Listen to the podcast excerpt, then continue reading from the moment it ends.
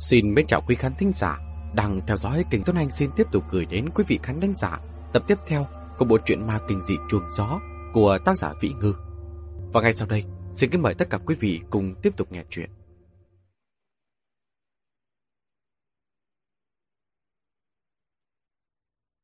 Lúc bây giờ, Quý Đường Đường thấy căn phòng phía đông giống như ký túc xá. Một cái bàn bốn chiếc giường đơn sơ, trần nhà thì thô, có dấu hiệu thấm nước chỉ có cái giường sát cửa là có một người phụ nữ đang nằm. Lục quý đường đường bị đưa vào. Chị ta đang ngồi dậy từ trên giường, hoàng sợ nhìn ra ngoài. Trên gương mặt mang theo nụ cười lấy lòng mà bất an. Gã cầm đầu không bước vào, đứng ngoài cửa cằn dặn. Lục xoát trên người xem, có rào kéo gì không? Phiền phức. Gã còn lại đang gỡ băng dính trên cổ chân quý đường đường. Nghe vậy, lục túi cô. Lục xong rồi kéo khóa áo ngoài xuống, vươn tay ra sờ soạng lên ngực, mang theo mấy phần háo sắc, chứ chẳng giống tư thế xoát người. Bóp lên ngực cùng một cái. Quy đường đường bất ngờ không kịp đề phòng, lụng phản ứng, kịp thì máu đã sồng lên tận não. Đầu húc lên trên, đập vào mũi tên kia. Gã đó đau đến mức kêu ầm cả lên, vươn tay tát cho cô một phát. Quy đường đường nghiêng đầu tránh thoát được cú tát đó. Tên cầm đầu tiến vào, thấy cảnh này lại cười ha hả. Tay trần tái máy chứ gì, đáng đời mày. Gã kia bị người khác vạch trần cũng không tiện làm tới. Chè mũi bắt đầu giận dữ. Xa vẻ cái rắm gì, chẳng phải là chuyện sớm hay muộn. Lăn trên giường của thiết toa một lần, rồi mày cũng bị rút xương thôi. Cặp mắt của quý đường đường đã đỏ cạch, cắn răng mà chặt môi. Hận là không thể cắn gã hai cái. Tên cầm đầu kéo gã kia. Đi thôi, đang bận trước, đắng sau ngọt, tối lại ngủ với gái tiếp. Nói xong, cả dùng ánh mắt ra hiệu cho người phụ nữ trong phòng. Linh tỷ phải dạy dỗ lại một chút đi, đỡ phải chịu khổ. Linh tỷ vội vàng gật đầu. Biết rồi. Sau khi khóa cửa, Quy đường đường rớt nước mắt. Cô chống đất đứng dậy, dùng sức lắc lắc cánh tay, muốn gỡ bằng dính trên cổ tay ra. Linh tỷ bước tới giúp cô, bị cô dùng khuỷu tay đẩy ra. Tự mình đạp đạp, gỡ bỏ lớp bằng dính đã gỡ một nửa trên cổ chân ra. Lại mất nửa ngày mới lấy vút quỷ trong tay, đâm thủng một lỗ trên băng dính. Cuối cùng mới căm hận xé lớp băng dính trên miệng, dùng sức quá mạnh, đau đến mức thiếu chút nước kêu ré lên. Đành phải cẩn thận từ từ xếp phần còn lại ra. Linh tỷ vẫn đứng nhìn, cuối cùng nói một câu, cần gì phải làm vậy, tự làm khổ mình làm gì. Quy đường đường nói chuyện đã kèm theo tiếng nước nghẹn.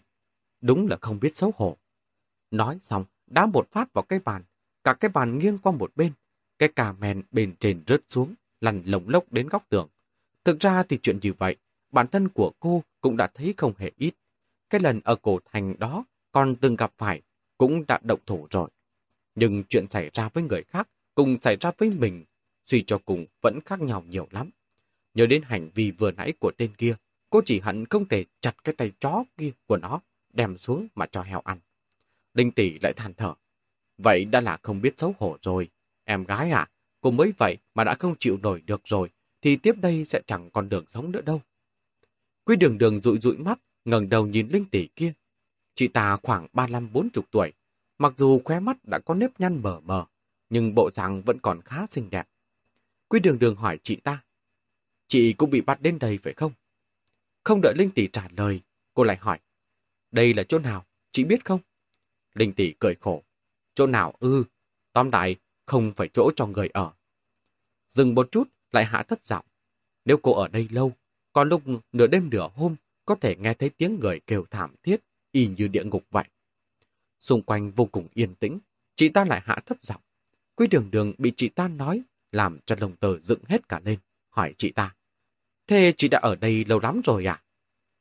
Không biết có phải do bị linh tỷ ảnh hưởng không? Lúc nói chuyện, cô cũng hạ giọng xuống, giống như đang tránh tai mắt không nhìn thấy. Linh tỷ gật đầu một cái, cũng hơn một tháng rồi đấy. Người trong cái phòng này cũng đã đổi đến mấy lượt. Chị ta chỉ vào mấy cái giường còn lại, đều là phụ nữ, bị hành chết đi sống lại, chán rồi lại mang ra ngoài, không thấy vẻ nữa. Tôi đoán... Nói đến đây, gương mặt chị ta hiện lên vẻ không đành, liên tục lắc đầu. Quy đường đường im lặng, chỉ kéo lại quần áo, suy nghĩ một chút lại hỏi chị ta. Vậy còn chị, sao vẫn ở trong căn phòng này? Linh tỷ bật cười, trong giọng nói mang theo sự chua xót, xen lẫn vẻ đặc ý. Tôi nghe lời mà, biết quan sát ánh mắt người ta, bảo gì làm đấy. Xuất thần từ cái nghề này, có mấy phần kỹ xảo, hầu hạ bọn chúng thoải mái, ít bị ăn đòn. Còn lúc còn có thể lấy được ít tươi cười. Dĩ nhiên, tôi và các cô không giống nhau. Kiểu xuất thân từ sinh viên như các cô, đương nhiên là cao giá, không để cho người ta đụng vào. Muốn phản kháng, dê còn lạc vào hang sói. Đó là tự mình chuốc lấy khổ sở. Trên cái giường kia... Linh tỷ nói đến đó thì ngừng lại, chỉ chỉ vào một cái giường. Mấy hôm trước có một cô gái bị đưa đến, không khác cô là mấy, trắng trèo mịn mang, rất xinh xắn, còn làm ẩm ý hơn cô nhiều. Cũng định đập đầu vào tường tìm cái chết, bị mấy thằng lôi ra hành hạ cả một đêm, lúc về cả người đầy máu tươi.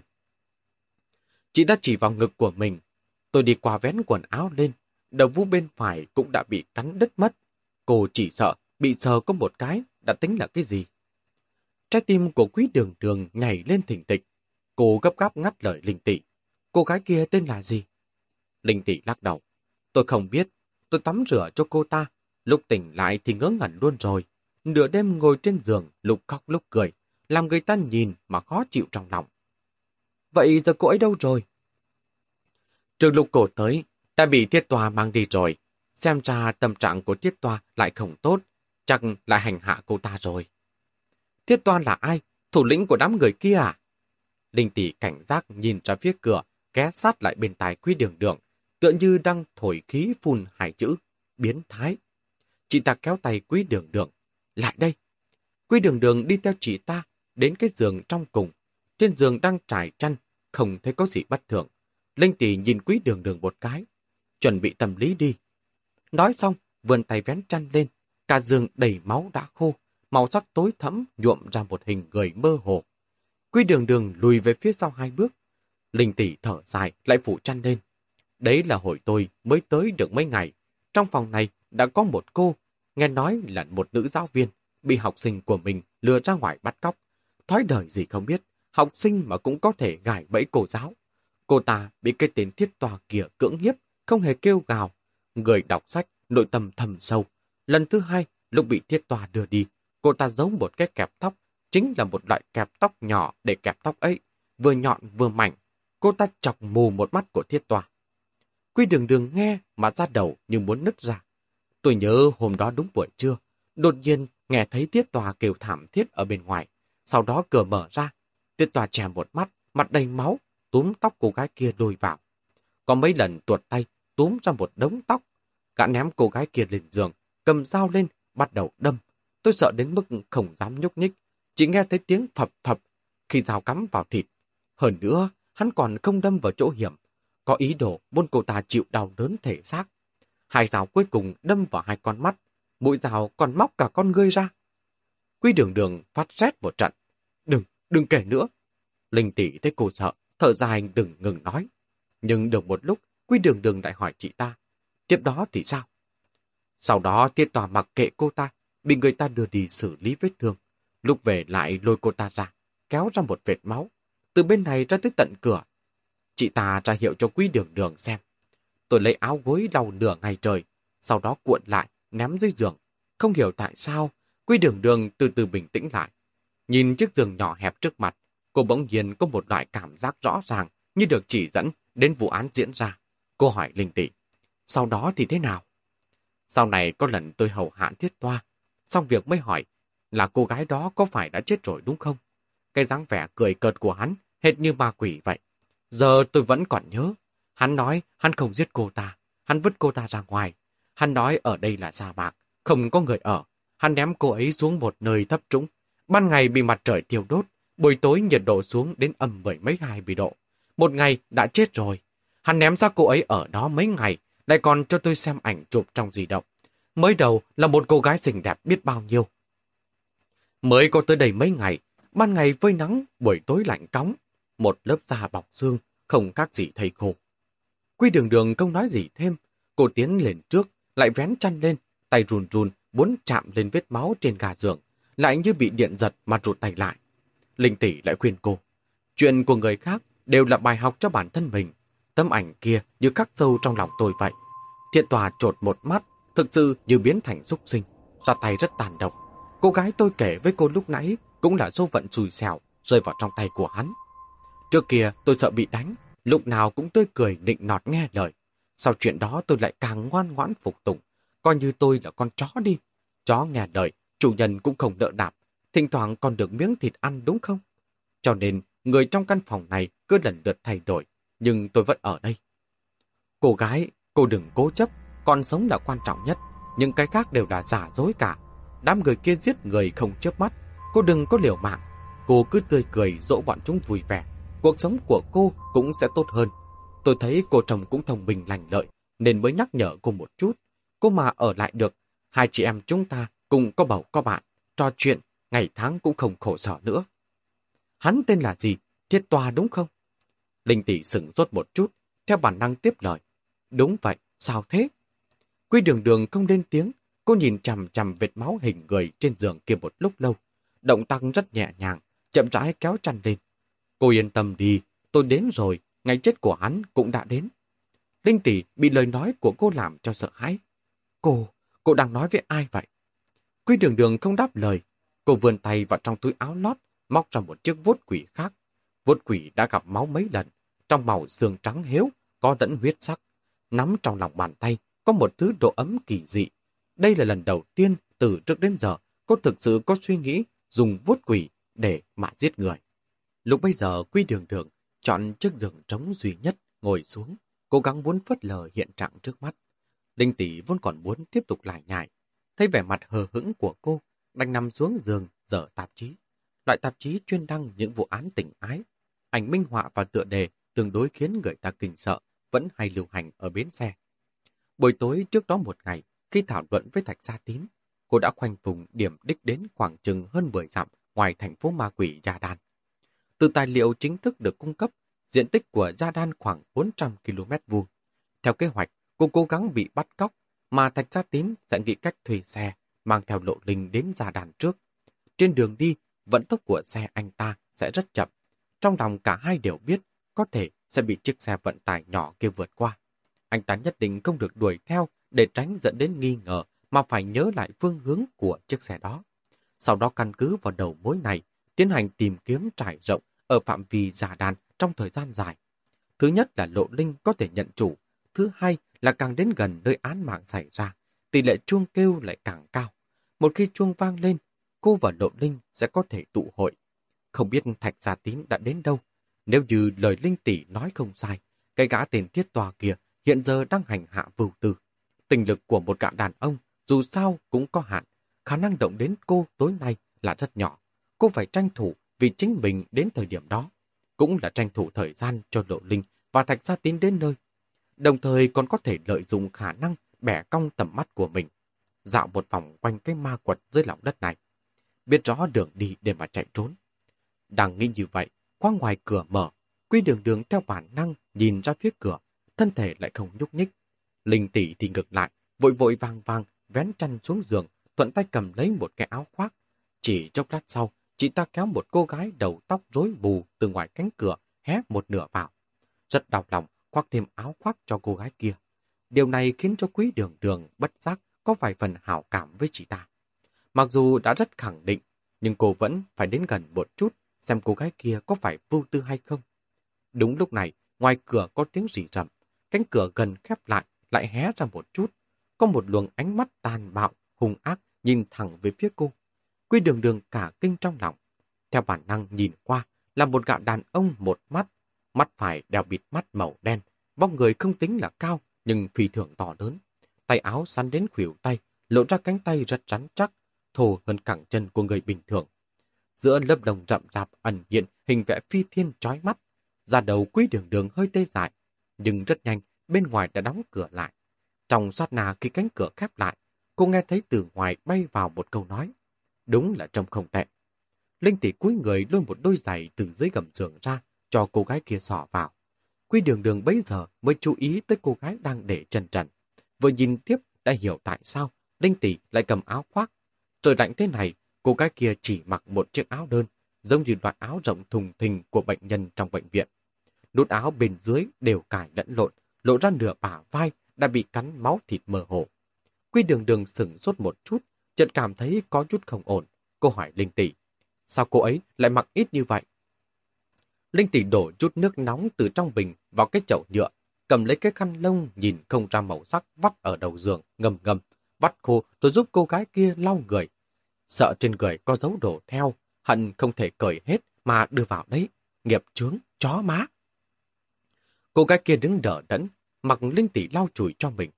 Cô còn người lặng lặng nhìn đức tường kia. Lúc Linh tỷ giúp cô ta vén tóc sau tai ra, Quy đường đường nhận ra cô ta chính là Vưu Tư mình đã từng gặp lúc bị nhốt trong gương. So với vẻ đáng yêu như con chim nhỏ nép vào người khi đó, cảnh tượng bây giờ khiến người ta nhìn mà khó chịu trong lòng, muốn rời lệ. Thế nhưng so với việc đồng tình với Vưu Tư, giờ cô có chuyện khó giải quyết hơn để lo lắng. Mẹ nó chứ, cô chửi tục một tiếng trong lòng, không thể mang vuốt quỷ theo, chẳng phải là muốn lấy mạng cô hay sao? Thiên tòa duỗi chân, ngậm một điếu thuốc rồi đi về phía nhà ăn. Một gã đàn ông đầu trâu mặt ngựa bên cạnh ghé lại gần. Thiết ca, thoải mái rồi chứ? Thoải mái cái rắm, như con cá chết. Tiết tòa đánh bật lửa, hai lần vẫn không được, trong lòng càng khó chịu hơn. Trước kia còn biết phản kháng, chơi còn có tí thú vị. Mẹ kiếp, hai lần này nằm ngay đơ, cắn véo thế nào cũng không phản ứng. Còn mẹ nó chứ, y như là người chết vậy, mất cả hứng. Cả kia thấy lòng hắn không phải vừa hay con mấy đứa tới sao. Tiết tòa hồi tưởng lại vẻ ngoài của quý đường đường vừa mới thấy. Trong cổ họng hơi khổ khốc. Hai đợt này đều không tệ. Mày nói coi, thế này có quái không? Hoặc là mấy lần liền đưa toàn gái đẹp tới. Hoặc là liên tục mấy lần đều xấu đến mức mẹ nó cũng chẳng muốn đụng vào. Hết như đời người, hoặc là xui xẻo liên tục, hoặc là may mắn dài dài. Mày nói có đúng không? Cả kia lại định nọt. Lại chẳng đúng vậy. Con bé kia giữ lại cũng chẳng nên làm gì. Ăn mãi cơm khô, ngán rồi. tôi này động rào bên kia đi, đưa nó vào. Cả kia có chút tiếc nuối. Mặt mũi, dáng dấp cũng đâu có thể. Vừa nghĩ đến chuyện xuống dao, sắt thành mấy khối máu mè đầm địa, đã thấy tiếc lắm. Tiết tòa liếc gã một cái. Mày đưa được nếm nên là không cam lòng chứ gì. Đáng lẽ có chuyện tốt, cả lũ cùng hưởng mới đúng. Có điều ta nói thật với mày, chẳng có gì thú vị đâu. Bò ra, khai hoàng, phí tổ, phí sức. Thế nhưng còn chẳng vui vẻ bằng linh tử. Hơn nữa, mấy đứa đưa qua đây đều có danh sách cả. Chúng ta đây đưa được một thoáng thì cũng phải giao người ra chứ. Linh tử đã lần nữa lâu như vậy rồi, cũng phải tìm người mới thay vào đúng không? Mẹ kiếp, lần trước cũng là tào tay thối, lôi con đĩ kia ra hành hạ. Kết quả chết phén nó mất ở bên ngoài. Nội tạng hỏng hết cả, tổn thất cũng phải hơn một vạn. Hơn ấy chứ. Cả còn lại lắc đầu. Nghe nói ngoài chợ đen, một quả thận cũng phải từng này con số. Cả giờ một bàn tay ra lắc lắc. Thiệt tòa bây giờ chẳng biết nói gì, chỉ chép chép miệng. Mẹ bố nó chứ, còn nói trên người heo cái gì cũng là của quý. Trên người người mới là toàn báu vật ấy. có lúc ta còn nghĩ, ra người đốt đi cũng tiếc. Mày nói xem, có làm cái túi hay đôi giày cũng là giả thật, đúng không? Cả kia vội vàng dừng ngón cái. Đúng là thiết ca suy nghĩ chủ toàn nhất. Cho đến gần trưa, người đưa cơm tới, ba phần, bánh bao và cải trắng xào. Quy đường đường thực sự là không có lấy nửa phần thèm ăn. Nhưng nghĩ mấy bữa liền không ăn, mà lúc nào cũng có thể phải chiến đấu kịch liệt, vẫn nên bổ sung một chút thì hơn. Đành phải cắn răng nuốt xuống. Vưu tư căn bản không ăn, khẩu vị của Linh Tỷ thì tốt vô cùng. Bẻ bánh bao chấm nước rau xào, thành toán luôn cả phần của Vưu tư. Sau một khắc đồng hồ, có người đến thu bát đĩa, lại hỏi, có đi nhà xí không? Quý đường đường còn chưa hiểu gì. Linh tỷ vội vàng gật gật đầu. Đi, đi chứ. Chị ta kéo vưu từ ra ngoài, ra hiệu cho quý đường đường đi theo. Bên ngoài có hai gã vạm vỡ, đều đã gặp lúc trước. Quý đường đường bấy giờ mới phát hiện cái gọi là gian phòng phía đông này của bọn họ lại là nơi nằm sát trong cùng nhất. Cuối đầu, cuối tây cũng là có hai ba kẻ đang đứng. Linh tỷ dẫn bọn họ đi về phía tây, đi qua hai gian phòng, chính là nhà vệ sinh. Còn chưa tiến vào, mùi lạ đã sộc vào lỗ mũi. Quy đường đường có chút buồn nôn, lại nói, tôi không muốn đi. Linh tỷ liếc nhìn cô, một ngày chỉ được một lần thôi, mau lên, để cho cô đi đã là tốt lắm rồi đấy. Trong lòng quy đường đường nhưng nghẹn một đám ruồi chết, nhìn dáng vẻ khung đúng của linh tỷ, lại có vài phần thê lương, cảm thấy ở tình cảnh thế này, con người thực sự chẳng các gì xúc vật, không còn một chút tôn nghiêm. Trong nhà sĩ bẩn đến mức không đặt chân xuống nổi. Quy đường đường che mũi, tốc chiến tốc thắng, vọt ra đầu tiên. Vưu tư là người thứ hai đi ra. Quy đường đường chú ý đến, mặc dù vẻ mặt cô ta vẫn điền điền dại dại, nhưng lúc đi đường lại có ý thức tránh được mấy bại uế vật. Phát hiện này khiến cho trái tim quý đường đường thịch một tiếng. Một người đã phát điên thì làm gì còn chú ý đến những tiểu tiết này. Quay lại gian phòng, Linh Tỷ giúp Vưu Tư nằm trên giường, đắp chăn cho cô ta. Linh Tỷ đi rồi, Quy đường đường bước tới cạnh giường của Vưu Tư, ngồi xuống, vươn tay vỗ vỗ cô ta. Này, cô tên là gì? Linh Tỷ ngồi trên giường mình thở dài. Chị ta chỉ chỉ vào đầu của mình. Em gái à, cô đừng chọc đến cô ta nữa. Chỗ này của cô ta bị đờ rồi. Quy đường đường không muốn uổng phí công sức. Cô suy nghĩ một chút, ghé lại gần tai Vu Tư nói một câu. Cô tên là Vu Tư đúng không? Tôi là bạn của Thạch Gia Tín. Anh ta nhờ tôi đến tìm cô. Không hề có một động tĩnh gì cả. Đứng dậy nhìn một cái, ánh mắt của Vu Tư vẫn đỡ đẫn, không chút sức sống. Nhìn nhìn trừng trừng lên trần nhà. Quy đường đường bắt đầu hoài nghi phán đoán của mình. Cô giữ người bên cạnh chiếc giường của Vu Tư một lúc, cho đến khi bên ngoài vang lên một tiếng hét thảm thiết. Âm thanh cất lên rất đột ngột, biến mất lại càng nhanh hơn. Cả người quý đường đường sờn gai ốc. Cô bất chợt phản ứng kịp, nhanh chóng quay trở lại chỗ của mình, nằm xuống. Không để chần chừ thêm được nữa, phải nhanh chóng xem thử nơi này rốt cuộc là nơi thế nào. Tất thảy rất thuận lợi, tầm mắt thành công vòng qua khe cửa. Đây là một đường hầm kéo dài. Phòng của bọn họ nằm ở bên trong cùng. Liệt mặt tới hai bên có thêm 8 căn phòng. Phía cuối là nhà xí, một nam một nữ. Trừ gian phòng của các cô, còn hai gian nữa cũng được dùng để nhốt người. Phần lớn giường ngủ đều trống không, chỉ có lẻ tẻ hai ba người ở đó. Những căn phòng khác đều là phòng đơn hoặc phòng hai người. Trong đó có một gian phòng tương đối rộng một chút. Trên tường dán đầy những tấm ảnh ướt át nhức mắt. Chăn chiếu ở trên giường sọc sạch không chịu nổi. Đầu giường buộc dây thừng. Đầu đệm còn có vài mảnh máu rõ ràng. Quy đường đường nghĩ đến chỗ đầu vai vưu tư bị cắn rách. Trực giác thấy đây chính là phòng thiết tòa. Cô dừng lại trong căn phòng đó một lúc. Nhìn kỹ vị trí của từng món đồ có thể trở thành vũ khí tạm thời. Cô không hề sợ sẽ đồng thủ với thiết toa. Sau khi chạy trốn khỏi nhà, để ứng phó với những nguy hiểm có thể gặp phải khi sinh tồn, cô đã từng học võ một thời gian. Hơn nữa, để có hiệu quả thực tế, cô toàn học những chiêu võ thuật lộn đánh, đấm đá, đóng chặt. Bây giờ thường không đả thương đến nơi yếu hại trên cơ thể con người. Thông thường, để đối đầu với hai ba người thì không thành vấn đề. Có điều vẫn nên hành sự cẩn trọng. Kinh nghiệm qua vài lần đối đầu đã cho cô bài học nửa điểm sơ suất cũng không được. Đường hầm không có lớn, phân ra làm năm khu. Nơi chỗ nhóm quý đường đường ở hẳn là nơi đám bảo kê ở. Có chừng sáu người. Một khu khác là nơi đầu bếp hậu cần ở và căn nhà ăn. Thời gian là giữa trưa, trong hành lang rất yên tĩnh. Phần lớn đều đang ở nhà ăn ăn cơm. Căn cứ vào cách sắp xếp chỗ ngồi, số người ở đây tổng cộng không quá hai chục. Điểm này khiến cho quý đường đường có chút hoài ý muốn. Cô vốn tưởng rằng quy mô sẽ lớn hơn. Xem ra đây chỉ là một trong số những cứ điểm mà thôi.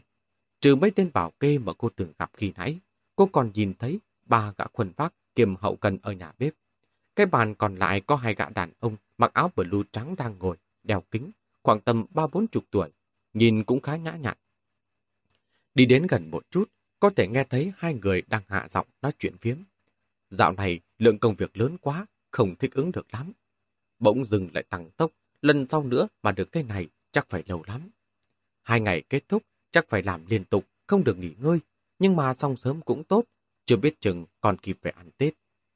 Xem danh sách cũng không nhiều lắm, làm một lần cho xong chuyện đi. Ông nói coi, đây rốt cuộc là chỗ nào, vẫn còn ở trong đội thành chứ. Chưa chắc, bằng không cho chúng ta đội mũ, đeo ống nghe, chưa biết chừng cũng chỉ ở quanh quanh đội thành thôi. Có khi lại đang ở gần nhà ấy chứ. Chúng ta đừng quan tâm nữa, lấy tiền thanh toán rồi đi, làm nhiều xem ít, cũng đừng chọc vào phiền phức. Đúng rồi đây. Hai người vừa nói vừa ăn, bữa trưa là thịt dê cải trắng hầm sủi cảo, ngấm đầy giấm, người mà khiến sâu đói trong bụng của người ta ngọ nguậy. Xem ra, Mao Ca đoán trúng bởi phần bưởi. Khu thứ ba tương đối chỉnh tề, sạch sẽ, mũi nước khử trùng đồng nặng Mấy căn phòng sát bên ngoài là chỗ ở. Cấp bậc bảy biện cũng cao hơn một chút. Trên bàn làm việc còn có vài quyển sách chuyên ngành y đang để mở ra. Bên trên dùng bút mực quanh quanh vẽ vẽ, ghé sát lại nhìn là tranh vẽ kết cấu cơ thể người.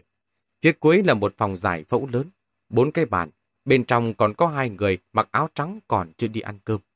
Vây xung quanh một cây bàn có người nằm bận rộn.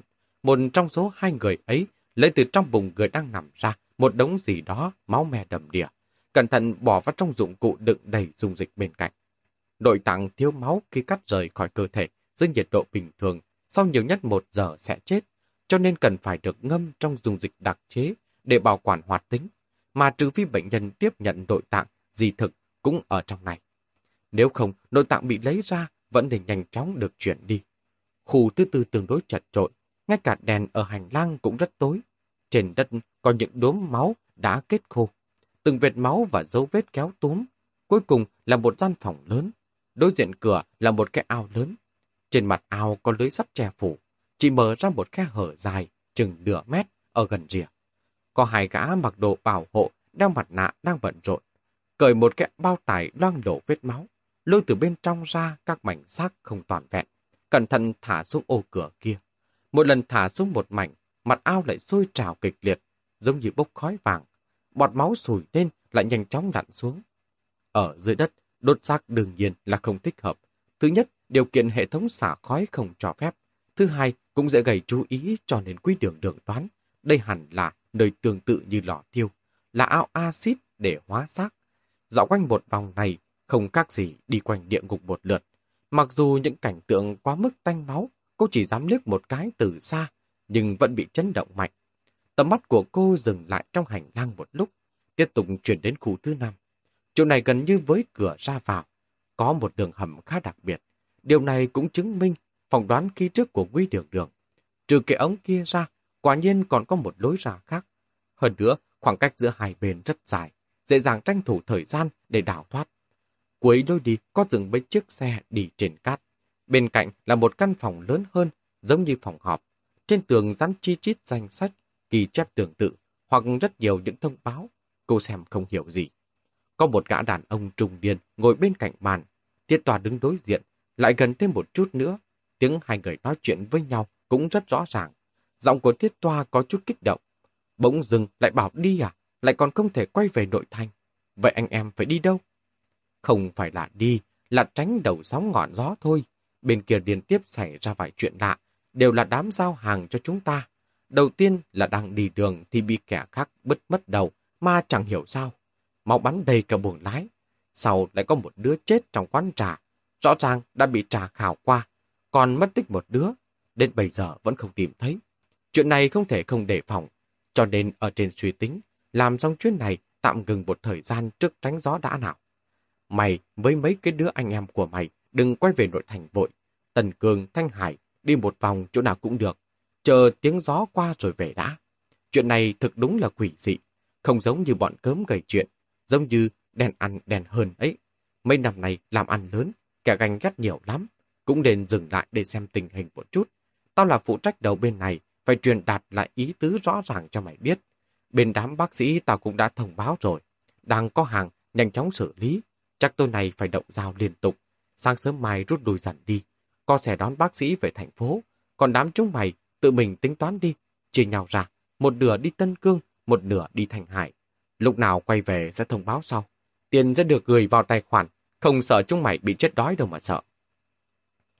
Quy đường đường đột nhiên cảm thấy khó thở. Tầm mắt rung lắc kịch liệt. Tất cả cảnh tượng mơ hồ thành một mảnh. Đầu đau đớn như bị xuyên thủng. Cô vụt ngồi dậy. Có người bịt kín miệng cô, không cho cô phát ra tiếng. Định thần nhìn lại chính là Vưu Tư. Xin, xin lỗi. Vưu Tư rất hoảng hốt, nước mắt sắp trào ra đến nơi. Tôi định nói chuyện với cô, nhưng cô, mắt cô cứ mở trừng trừng, không nhúc nhích, giống như, giống như chết rồi vậy. Tôi đành phải liều mạng lắc cô, khó khăn lắm mới... Bình thường đều là tự thu hồi tầm mắt, thì ra bị người khác đánh gãy giữa đường lại khó chịu như vậy. Trán của quý đường đường lấm tấm mồ hôi. Cô khoát tay với Vưu Tư, ý bảo không sao. Vưu Tư cắn môi, cô thực sự là bạn của thạch đầu à? Quý đường đường nhìn cô ta, cảm giác khó chịu kia lại dần lên, hạ thấp giọng hỏi. Cô không sao chứ? Chỉ ngắn ngủi mấy chữ mà tự như bom cay. Nước mắt của Vưu Tư trào ra. Cô ta đột nhiên nhào vào lòng quý đường đường, vươn tay ôm chặt lấy hồng cô, nghẹn ngào nói. Tôi phải làm sao bây giờ? Rồi không nói nổi nữa. Quý đường đường ôm Vưu Tư, không biết phải an ủi cô ta thế nào. Đến cả khóc cô ta cũng khóc rất đè nén, cố gắng không phát ra âm thanh lớn. Linh tỷ đã ngủ tiếp đi, đoán chắc cũng chỉ có chị ta mới có thể vô tâm vô tư mà ngủ yên ổn. Quý đường đường chợt nhớ đến câu danh ngôn kia của chị ta. Coi như tôi là con chó đi, chủ nhân cũng không đỡ đạp, thỉnh thoảng cũng thưởng cho miếng thịt ăn, không phải sao? Quý đường đường cười khổ, bây giờ chủ nhân của chị đã sắp tàn đàn xẻ nghé. Nếu chị biết vận mệnh mà chị sắp gặp phải, liệu có ngủ tiếp được nữa không? Ngoài cửa bỗng vọng đến tiếng quát tháo dãy ruộng, nghe giống như là có người ở phòng khác bị kéo ra. Thân hình bảnh mai của vưu tư rùn bật lên, không dám nhúc nhích. Linh tỷ cũng tỉnh lại, mở to hai mắt ngồi dậy từ trên giường. Dường như cũng nhận ra không khí căng thẳng và khác thường. Khóa cửa vang lên, từng tiếng từng tiếng chìa khóa tra vào ổ, ràng ràng, giống như là rội vào lòng vậy. Có hai gã đàn ông tiến vào, một trong số đó cầm một bộ quần áo, giống như đồ bệnh nhân. Gã ném quần áo lên bàn, nhìn quý đường đường cười cười. Trong giọng nói có ý đe dọa. Thay quần áo cởi giày ra. Chó má, hàm răng quý đường đường cũng sắp bị cắn nát. Thế này là chết đến nơi, còn muốn ngóc dậy, định hưởng thụ một lần đúng không? Toàn thân vô tư cứng đờ, không biết là đang nói với quý đường đường hay nói với chính mình. Nỉ non, hạ giọng lặp đi lặp lại. Cô sẽ bị cưỡng hiếp.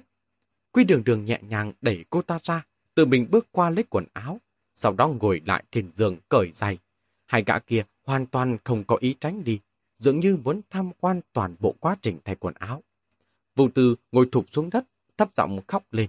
Quý đường đường cúi người ôm lấy cô ta, lặng lẽ nhét một chiếc vuốt quỷ vào trong tay cô ta. Cô ghé sát bên tai Vưu Tư, giọng nói rất thấp. Thạch Gia Tín đang trên đường tới. Cô cố gắng chịu đựng thêm một chút là có thêm một cơ hội để gặp anh ta. Thứ này lúc nào nguy hiểm nhất thì hãy dùng đến, ấn vào người đám súc sinh này, hiểu không? Vưu Tư nghe hiểu, cô ta co mình lại, gật đầu, tay nắm chặt thành quả đấm. Quy đường đường thở hắt ra, tiếp tục trấn định cởi quần áo, trong lòng nhủ thầm, coi như bị chó nhìn, coi như bị chó nhìn vậy. Có điều cho dù là chó cũng không nhìn được chỗ quan trọng. Cô không cởi quần áo lót, mặc thẳng đồ bệnh nhân vào. Có một gã đứng sau cóc kỉnh quát cô. Áo lót cũng phải cởi. Quy đường đường lạnh lùng nhìn hắn một cái, thò tay vào trong áo cởi móc áo lót. Sau đó lôi áo lót từ trong ống tay áo ra ngoài, giống như là thị uy ném mạnh xuống đất. Cả kia cáu điên, ít nhiều cảm thấy mình như tự tìm khó chịu. Đi thôi. Quy đường đường bình tĩnh bước ra ngoài, Lúc ra đến cửa, Linh tỷ khổ sở dặn dò cô một câu. Cô đừng đối đầu với người ta, nhớ là đỡ phải chịu khổ. Quy đường đường cúi đầu đi theo sau hai gã đàn ông kia. Chân trần dẫm lên mặt đất rất lạnh. Lòng bàn chân của cô không tự chủ được mà co lại. Cảm giác chỉ mới vài giây đã đến cửa phòng. Tiết tòa tòa đang đứng ở trong đó. Xuyên qua cánh cửa hé một nửa, cô nhìn thấy Tiết toa đang đập một quả trứng gà sống vào trong một cái ly thủy tinh chào chào vỏ trứng trên miệng đi, rồi vứt đi, thò ngón trỏ vào quấy tung lòng trứng bên trong lên. Sau đó bừng lên, ngửa đầu uống một hơi cạn sạch. Yết hầu nhô ra, lộ lên lộn xuống rõ ràng. Lúc đặt cây lì xuống, còn có một sợi lòng trắng trứng kéo dài từ khóe miệng. Quy đường đường có chút buồn nôn, đằng sau có người đẩy mạnh cô một cái. Cô lảo đảo rồi bước vào phòng, khó khăn lắm mới đứng vững, ngẩng đầu lên, đã thấy Tiết Toa đang đứng gần đó quan sát cô. Quy đường đường nhíu mày một cái, lại lùi lại phía sau hai bước. Tiết toàn nhìn cô, trong đầu cứ cảm thấy có chút khác thường. Những đứa con gái được đưa vào trong căn phòng này, có người khóc lóc làm loạn, có người tìm đến cái chết, cũng có người cúi mình lấy lòng. Nhưng trước mắt, vẻ mặt chán ghét kiểu này, thoáng chốc đã khiến lửa giận trong lòng gã bùng lên. Xuất thần thả hương, lúc mới đến thành phố làm ăn, bị kỳ thị, gây khó dễ khắp nơi. Còn lùng lấy dũng khí để theo đuổi con gái, Đối phương rõ ràng xấu muốn chết, lại ỷ mình là người thành phố, dám hếch mũi lên trời, nhìn gã xem thường, ra cái vẻ thiền nga bị cóc theo đuổi. Cái vẻ mặt chán ghét đó, cùng với vẻ mặt của quý đường đường, giống đến kỳ lạ. Một cơn phẫn hận từ trong lòng tiết toa bốc ra ngoài. Lần đầu tiên nhìn thấy quý đường đường, gã đã biết cô gái này nhất định không phải là gái. Trong khí chất ăn mặc cũng không tệ, hẳn là cái loại người thành phố được ăn học tử tế kia. Người như vậy nếu là lúc bình thường, có một trăm năm cũng sẽ chẳng liếc nhìn gã lên một cái, đúng không nào? Sâu tận đáy lòng, gã có một ham muốn hủy diệt với loại người như vậy. Giống như là thứ đồ sứ đẹp đẽ tinh tế kia, kiểu gì cũng phải đập cho nát bấy, đẩy đất mới tự thái. Còn phải trà đạp xuống bùn đất, đạp đến khi hoàn toàn biến đổi mới thấy hết giận, còn dám vênh mặt với gã. Khoe miệng thiết toàn lộ ra một nụ cười gằn. Gã đột nhiên rất là muốn nhìn thấy cảnh quy đường đường bị hành hạ đến máu thịt mơ hồ tan thành từng mảnh. Gã ngẩng đầu lên, nhìn cái gã đang vươn tay khép cửa bên ngoài, nói một câu, cùng nhau, vang đi. Gã kia há hốc miệng, sau khi hiểu ý của thiết toa, nói chuyện cũng có chút lắp bắp. Chuyện này, thiết ca, vậy sao được? Thiết toa cười đầy vẻ xấu xa, đều là anh em với nhau cả, trời chút mới mẻ chứ. Vậy sao mà không biết xấu hổ được? Cả kia ngoài miệng thì nói vậy, chân đã nhảy vào, thuận tiện đóng cửa lại, nuốt nước miếng, cặp mắt sáng rực lên như sói săn mồi. Cả đúng là chưa từng chơi kiểu biến thái thế này bao giờ. Nhưng tâm lý vốn có của đàn ông vẫn không thử một lần. Lại đây đi. Tiết toa tỏ ra rất rộng rãi. Mày trước. Cả kia có chút ngoài ý muốn. Nhưng tình trùng sồng não vẫn bị tình trùng làm cho hồ đồ. Vội vội vàng vàng cởi dây lưng tụt quần xuống. Đến gần quy đường đường, bỗng có chút đuống cuống tay chân. Cô gái này cứ giữ vẻ mặt lạnh đùng đứng đó, không sợ, không hoảng, không tránh né, khiến cho gã có chút khó xuống tay. Do dự một chút, cuối cùng vẫn trơ mắt mà ghé mồm lại hôn. Còn chưa chạm đến, một cái tát của quý đường đường đã vung qua, bốp một tiếng giòn vang. Trên mặt mới đầu vừa nóng vừa rát, sau đó liền sưng vù lên. Thiết toàn đứng bên cạnh, lạnh lùng nhìn. Gã có chút quyền cước võ vé, người ngoài xem náo nhiệt, người trong cuộc luôn trồng buồn phái. Một cái bàn tay này của quý đường đường đánh có căn cơ, không giống như những cô gái bình thường lúc dãi ruộng, hùa thành loạn xạ. Đánh vào mặt, thật ra chẳng đau. Cái bàn tay này của cô khác hẳn.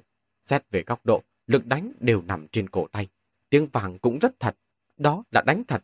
Da mặt của đàn ông khá là dày và thô. Nào có chuyện bị phụ nữ tát một cái đã sừng vù lên. Tiết toàn lặng lặng đùi lại phía sau, vươn tay mò lấy cái xích sắt giấu dưới giường. Trên mặt lại là cái vẻ ngoài cười, nhưng trong không cười. Người anh em để một con đàn bà đánh trúng, nói ra có xấu hổ không cơ chứ. Cả kia có chút thẹn quá hóa giận, lật tay đã vùng ra một bàn tay, tựa như một cái quạt hương bổ lại. Quy đường đường nghiêng đầu tránh thoát, thuận thế gập quỷu tay, cẳng tay hướng lên trên, huých mạnh vào cầm của gã kia. Gã kiểu oai oái, che cầm lùi lại phía sau hai bước. Bị cái quần tụt đến bàn chân vướng víu, ngã sóng xoài xuống đất. Một con mắt của tiết toa nheo lại thành một kẻ hở hẹp. Sự ngoan độc nơi đáy mắt dâng lên. Nếu như nói cái bàn tay vừa rồi tính ra cũng chỉ có vài phần kỹ thuật, thì lần ra tay này hoàn toàn là do người có võ mới đánh ra được. Gã không chút nghĩ ngợi, cổ tay nhấc lên, lôi ra một giải xích sắt thô bằng hai ngón tay, dài hơn một trượng. Khóe mắt quý đường đường liếc thấy anh bạc chớp lên, lại nghe thấy tiếng gió trên đỉnh đầu bất ổn, sợ đến mức toàn thân toát mồ hôi lạnh, nhanh chóng cúi người thụp xuống, đã nghe thấy đỉnh đầu vang lên một tiếng ầm thật lớn. Chừng xích sắt đã vùng đến cái bàn gỗ có mặt kính dày bên cạnh. Cứ thế tạo ra một vết nứt lớn, bột gỗ và vụn thủy tinh bắn tung tóe khắp nơi. Cả đàn ông ngã sóng xoài khi nãy để mông trần đứng dậy, vừa đau vừa thẹn, nhất thời nổi lên sát tâm, gào thét, nhào về phía quý đường đường. Quý đường đường chỉ lo để ý đến hành động của tiết toa, không đề phòng bị gã sổ trúng, sông đừng va vào cạnh bàn, tay đánh đổ cái ly, cái ly mà thiết toa dùng để uống trứng gà sống. Trong đầu quý đường đường nhanh chóng thoáng qua một suy nghĩ, chỉ trong khoảnh khắc đó, gã kia đã lao đến trước mặt, giơ tay siết chặt lấy cổ cô. Tiết toa quấn một đoạn xích sắt quanh cổ tay, định vung ra một tròi nữa. Thấy gã kia đắc thủ, tầm đi buồng lỏng, canh tay nâng lên lại buông xuống. Quý đường đường nắm bắt được một hai giây này, chịu đựng sự kìm kẹp nơi cổ họng, canh tay giấu sau lưng, nhanh chóng cầm lấy cái ly thủy tinh, đập xuống mặt bàn, đồng thời cảm giác được cây ly trong tay vỡ vụn, cầm lên một miếng thủy tinh lớn nhất, không chút nghĩ ngợi, cắm thẳng vào cổ họng của người trước mặt. Vài động tác này chỉ diễn ra trong nháy mắt, cả kia muốn lùi lại về phía sau, rốt cuộc vẫn muộn một bước, mảnh thủy tinh găm vào động mạch trên cổ, máu tươi nhanh chóng ứa ra. Con mắt của thiết toa như muốn rách ra, hét lớn một tiếng, lại vùng xích sắt về phía này. Quy đường đường không còn kịp tránh ra nữa, hạ quyết tâm túm cả đàn ông kia trẻ trước người. Chỉ nghe thấy một tiếng vang trầm đục, xích sắt nện vào đầu gã kia, mạnh mẽ, phạt ra một cái hóm. Mới nhìn giống như cái đầu bị bổ ra từ giữa, đến ong cũng lòi cả ra. Cổ tay thiết toa vừa nhấc lên, đầu sợi xích sắt gầm quá sâu vào trong đầu của gã kia, vậy mà lại lôi cả thân thể đi theo. Nhìn từ góc độ của quý đường đường, vẻ mặt gã vô cùng quỷ dị, đầu đầy máu và óc, giống như một con rối dây. Da đầu cô tê dần, chân cũng mềm nhũn, không chút nghĩ ngợi, dùng toàn bộ sức lực của bản thân chạy thoát ra. Sau lưng lại vang lên một tiếng động thật lớn, xích sắt quật lên đất bùn, phạt ra một vết nứt sâu hoắm. Quy đường đường nhận ra rằng mình đã phạm một sai lầm. Có lẽ những hùng hiểm cô đã trải qua vẫn quá ít. Cô Trung Quy vẫn tưởng giới hạn cuối cùng của con người rất cao. Nghĩ tình hình quá đơn giản. Thiết tòa không phải loại thủ lĩnh của đám bảo kê, chỉ có vài phần cậy mạnh, biết chút đấm đá tay chân. Khả năng điều khiển xích sắt của gã thực sự quá tốt. Xích sắt nằm trên tay hắn, giống như có thêm một đôi mắt vậy. Chỉ đâu đánh đó. Cả đàn ông lúc nãy kia tính ra là bị xích sắt đánh trúng một cú, đã mất mạng. Nếu là cô, chỉ cần sơ sẩy một chút thôi, bị xích sắt quét qua một cái như thế, không chết, tất là bị thương. Mà tiết toa hiển nhiên là quyết tâm không chừa đường sống cho cô. Một tay xích sắt vùng lên, vù vù xé gió.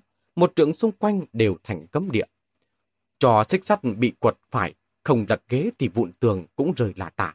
Quy đường đường nhanh chóng bị ép vào góc chết. Nếu không tránh thoát khỏi phạm vi hoành hành của xích sắt, với sức nặng của xích sắt cùng với sức mạnh của thiết toa, cô gần như có thể dự đoán được mình sẽ bị quất thành một đống máu mẹ bẻ bét thế nào. Dù có liều mạng đi thương một lần thì cũng phải đột phá khỏi vòng vây này. Quy đường đường hạ quyết tâm bảo vệ chỗ yếu hại của đầu, nhắm về nơi vòng xích không quá dày đặc nhảy ra ngoài. Thân thể còn chưa hạ xuống đất, bắp chân trái đã đào đến thắt tim, đào đến mức da thịt khắp người co rút. Khựng một tiếng đã nằm xoài trên đất, mặt cũng mở đi. Một cú xích sắt này quá hiểm độc, cả quần áo và da thịt đều rách ra. Thịt lòi ra ngoài, nhất thời chưa thấy máu, chỉ có một phần màu trắng ẩn. Tiết toàn lao tới, đầu gối chặn lấy chân cô, vươn tay rút xích sắt từ trên đùi cô ra. Mặt quý đường đường ứa máu, thân thể lại co rút một chập. Thiết tòa cười lạnh mấy tiếng, vòng sợi xích sắt quanh cổ quý đường đường, túm lấy tóc ngừa đầu cô lên, sau đó đập mạnh xuống đất. Đây cũng là một động tác hắn quen dùng, phải đánh phụ nữ đến khi không còn sức chống cự, mất đi ý chí chiến đấu thì sẽ không còn phản kháng. Hô hấp của quý đường đường dần yếu bớt đi, đầu óc bị va chạm như vậy, cảm giác mọi cơ quan đều lệch vị trí, tất cả mọi thứ trước mắt đều trở nên không chân thực. Nhìn đồ vật giống như trong gương biến dạng, méo mó và quỷ dị. Thiết tòa thở hắt ra một hơi, đứng dậy từ trên người cô, đứng từ trên cao nhìn xuống cô. Cô ngay đến cả sức lực đứng dậy cũng không có. Một chân đang túa máu, thỉnh thoảng co rút. Cô khẽ mấp máy, cơn đau trên thân thể tới quá mạnh mẽ. Cả người dường như không còn ý thức. Ánh mắt tiếp tục sùng huyết, xuyên qua một tầng xương máu. Cô nhìn thấy tiết toa cởi quần, lộ ra bộ phận xấu xí. Thiết tòa cúi người, ghé sát vào cô cười dữ tợn, vươn tay kéo xích sắt, giống như đang lôi một con chó chết. Gã vỗ lên mặt quý đường đường, ép cô tỉnh táo lại mà nói. Mày nhìn cho kỹ, giờ ông đây sẽ chơi mày một lần. Đợi giết chết mày rồi, tao còn gian thi một lần nữa. Sau đó, sắp mày thành từng miếng. Ông đây sẽ tự mình mang mày đi thiêu. Nói xong, liền vạch áo cô ra, da thịt mơn bờn của con gái, làm thú tính của gã bộc phát, vùi đầu, cắn mạnh lên bả vai cô. Máu tươi ấm áp tràn vào khoang miệng, khiến cho gã không khỏi hừng phấn và nóng bừng bừng. Đúng lúc này, Quy đường đường bỗng mơ hồ nói câu gì đó. Tiết toàn ngẩng đầu lên, lục nhếch miệng, giữa kẻ răng có dính tờ máu. Cả cười gằn hỏi, mày nói gì? Canh mồi của quý đường đường bấp máy một cái, vậy mà lại nhìn hắn cười cười. Tiết tòa có chút bất ngờ, cả vườn tay túm lấy cầm quý đường đường. Mày nói gì? Cổ họng quý đường đường phát ra những âm thanh kỳ quái, giống như đang cười. Ánh mắt của cô từ vẻ đau đớn ban đầu dần dần chuyển thành âm thanh lạnh mà sắc đẹp. Đón lấy ánh mắt của thiết tòa, từ từ hé miệng ra. Thiết tòa bỗng hiểu ra chuyện quái dị ở điểm nào. Từ lúc vào cửa đến giờ, Quy Đường Đường chưa từng mở miệng nói câu nào. Trong miệng cô ta ngậm thứ gì đó. Sắc sành trắng lại, lại không nhìn rõ hình dạng. Thiết tòa do dự một chút, cả cảm thấy đã ghé qua sát rồi. Tốt nhất là mình nên cách xa một chút để nhìn. Chỉ với không phải một giây do dự này, Quy Đường Đường đột nhiên dùng hết sức lực cuối cùng lao đầu tới. Giữa cánh môi cô nhanh chóng đẩy ra một chiếc xương đinh bén nhọn. Chính xác không hề sai lệch, đâm vào con mắt duy nhất còn nhìn được của gã. Lần thứ hai bị dị vật chọc vào mắt, sự tuyệt vọng còn hơn cả cơn đau đớn. Thiết tòa kêu thảm một tiếng, vươn tay định gỡ chiếc xương đinh kia ra. Tay còn chưa chạm tới, đột nhiên hoàng sợ phát hiện, Dương đinh tựa như vật còn sống, vậy mà tự động chui vào trong. Huyết răng trong nháy mắt lan ra khắp con mắt. kiệt tòa bây giờ kêu thảm, ôm đầu, ngã quỵ về phía sau, vậy mà lại không bù ngay, cuối cùng còn có thể nhìn trong thoáng chốc. Trong tầm mắt đầy máu mơ hồ, hoàng hốt nhìn thấy trên bàn có một cô gái đang ngồi, làn da nhăn nheo như bị gió thổi khô, mỏng dính, dán vào xương. Trên cái đầu tựa như xương khô, có một mái tóc dài sơ xác. Trần Dung đưa dưới gầm bàn, khé miệng nhìn gã cười. Nước mắt của quý đường đường trào ra. Tiết tọa ở ngay bên cạnh cô, dãy ruộng như một con chó chết. Cô dùng hết sức lực dịch sang bên cạnh, túm chặt lấy cái áo đang mở rộng, sau đó bắt ngược chân giường. Dùng sức của cái chân không bị thương chống đỡ. Từng chút, từng chút một ngồi lên giường, sau đó vươn tay gỡ từng vòng xích sắt trên cổ xuống. Rất trấn định, quấn thành một cái thòng lọng ở đầu giường. Cổ họng thiết toa ư ử, trong miệng phát ra những tiếng khè khè như rắn. Mò mậm đứng dậy từ trên đất, giống như nổi điên, đá loạn va lung tung khắp nơi. Còn mắt trái đã thành một lỗ máu. Quy đường đường lạnh lùng nhìn gã đá đổ cái ghế rồi va vào tường. Gã xuống đất, ngồi thở hồn hển bò về phía giường, trong lòng dâng lên vài phần thỏa mãn khi báo thủ được. Khoe miệng vậy mà lại rướn lên một nụ cười. Cô cúi người thả cái thòng lọng, kết từ xích sắt xuống, rủ xuống phía trước thiết toa, xuyên qua vòng tròn đong đưa, có thể nhìn thấy rõ ràng gương mặt mang đầy vệt máu của thiết toa. Gã không nhìn thấy gì, cũng đã đánh mất sự nóng này, loạn đá, loạn đụng khi vừa mới ngủ. Cẩn thận cau mày, muốn nghe ngóng động tĩnh xung quanh. Tay giỏ dẫm trên mặt đất, dường như đã phát hiện ra Quy đường đường không còn ngồi trên đất. Trên gương mặt lộ ra vẻ cực kỳ kinh hãi. Quy đường đường nhẹ nhàng rung cái xích sắt lên, giống như đang trêu chọc con thú cưng trong nhà. Tiếng kim loại va chạm thu hút sự chú ý của thiết toa. Cả tựa như động vật đột nhiên gặp phải nguy hiểm, lồng tơ toàn thân đều dựng đứng. Quy đường đường cười một cái, động tác rất nhẹ nhàng, trong xích sắt vào đầu thiết toa. Dừng lại một hai giây, sắc mặt lạnh tanh, đột nhiên giật xích. Thân hình thiết toa run lên, theo bản năng vươn tay gỡ ra. Quy đường đường không cho gã cơ hội. Một tay cô giữ chặt cổ họng thiết toa. Sức nặng toàn thân dồn hết lên cổ thiết toa. Xích sắt trong nháy mắt đã tít vào cổ họng gã. Tiết toa giống như đổi điên, dãy ruộng, đạp đá bên dưới quý đường đường. Cánh tay quý đường đường càng kéo càng chặt. Ánh mắt nhìn dính chặt vào bức tường đối diện, không nhúc nhích. Động tĩnh bên dưới cơ thể càng ngày càng nhỏ, càng ngày càng yếu ớt, cho đến khi hoàn toàn yên lặng. Tầm mắt quý đường đường có chút mơ hồ, cô thả tay ra, ngã sang bên cạnh. Thân hình nặng trịch của thiết toa bị kết trong lọng, thắt ở đầu giường, treo cách bất chừng nửa nước cao. Giống như đang tập hít đất vậy. Đầu lưỡi đỏ màu thịt thè ra, dài đến như vậy. Rùng rùng, một tiếng phóc vang lên, chiếc giường đình kia rớt ra từ trong hốc mắt của thiết toa. Trong phòng không có tiếng động gì, hơi người chết cùng với mùi máu tanh quanh quẩn bền người. Quy đường đường chợt thấy sợ, cô hốt hoảng mở tủ đầu giường ra, lục lấy một cây kéo, kéo gà giường cắt thành từng dải, quấn chặt từng vòng quanh chân trái đang túa máu. Quấn mãi quấn mãi, đôi bối bắt đầu run rẩy, tay bắt đầu run rẩy, cuối cùng toàn thân đều run lên bẩn bật. Vừa mới ác chiến một trận sinh tử, thế thảm tựa như không phải sự thực. Vừa mượn xương đinh qua tay người khác, lúc mới đầu, từng bước một, cuối cùng đã đi tới con đường tự tay giết người này. Cô gái ra tay giết người độc ác kia, xa lạ như chẳng phải mình. Nếu như nói giết người là để tự vệ, vậy thì trò đùa dẫn con mồi tựa như trò chơi kia là gì? Là do gã nhìn thấy quá nhiều cảnh thê thảm nên hoàn toàn không còn để tâm đến chém giết nữa hay sao? Hoàn toàn bóc trần, bộc lộ ra mặt đen tối, thích giết chóc trong tính cách của mình hay sao? Hay nên nói là trải qua những tháng ngày bế tắc, cô đơn tanh máu này, tâm lý của cô đã trở nên vặn vẹo. Bất trì bất giác đã có những suy nghĩ và hành động không bình thường. Cô vươn tay nhặt lấy dương linh. Bệnh nhức đầu cũ lại tái phát, từng cơn từng cơn đau như bị gài trích. Sau cuộc chém giết, đay lòng dây lên một sự thê lương khổng lồ, giống như một lớp tuyết thật dày phủ xuống sa mạc, xa tít tắp vô bờ bến. Cô nằm mơ cũng muốn quay về với cuộc sống bình thường, giống như một người bình thường, ăn ngủ, yêu đương, bận rộn công việc, lo lắng về tiền bạc, nhà cửa. Nhưng thần không thuộc mình. Bây giờ lúc nào cũng bị đủ loại biến cố đột nhiên xuất hiện, đẩy đến bờ vực bóng tối. Cảm giác giống như cô hồn dã quỷ bị đẩy ra khỏi thế giới con người. Chút nguyện vọng chạm đến khói lửa nhân gian, nhỏ nhoi này cũng xà xỉ đến mức không bùa đội. Con đường này lúc nào thì mới kết thúc đây? Nếu như vĩnh viễn phải sống trong cảnh như vậy, thì sống và chết dường như cũng đâu có gì khác.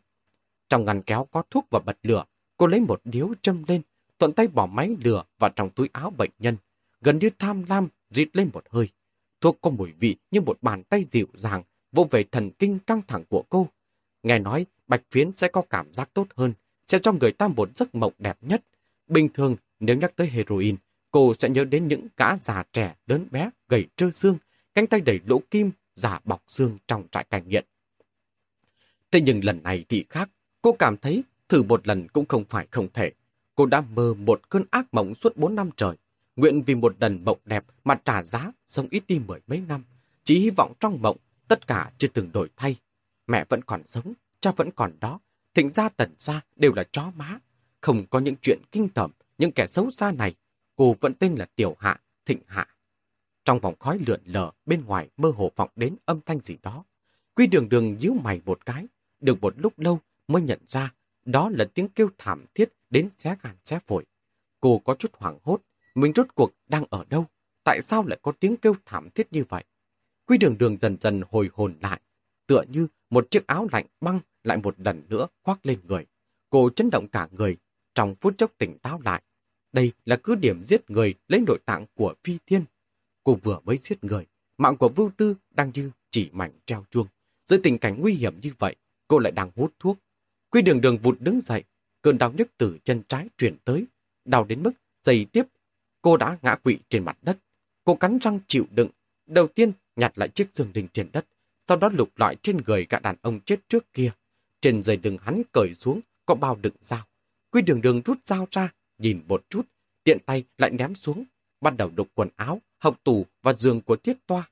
Cô có một cảm giác, ở một nơi như thế này, công cụ để bảo vệ không thể đơn giản chỉ đã rào được. Nhất định có thứ lợi hại hơn. Quả nhiên ở tầng dưới cùng của ngăn kéo, cô tìm được một khẩu súng đục đen bóng sáng loáng.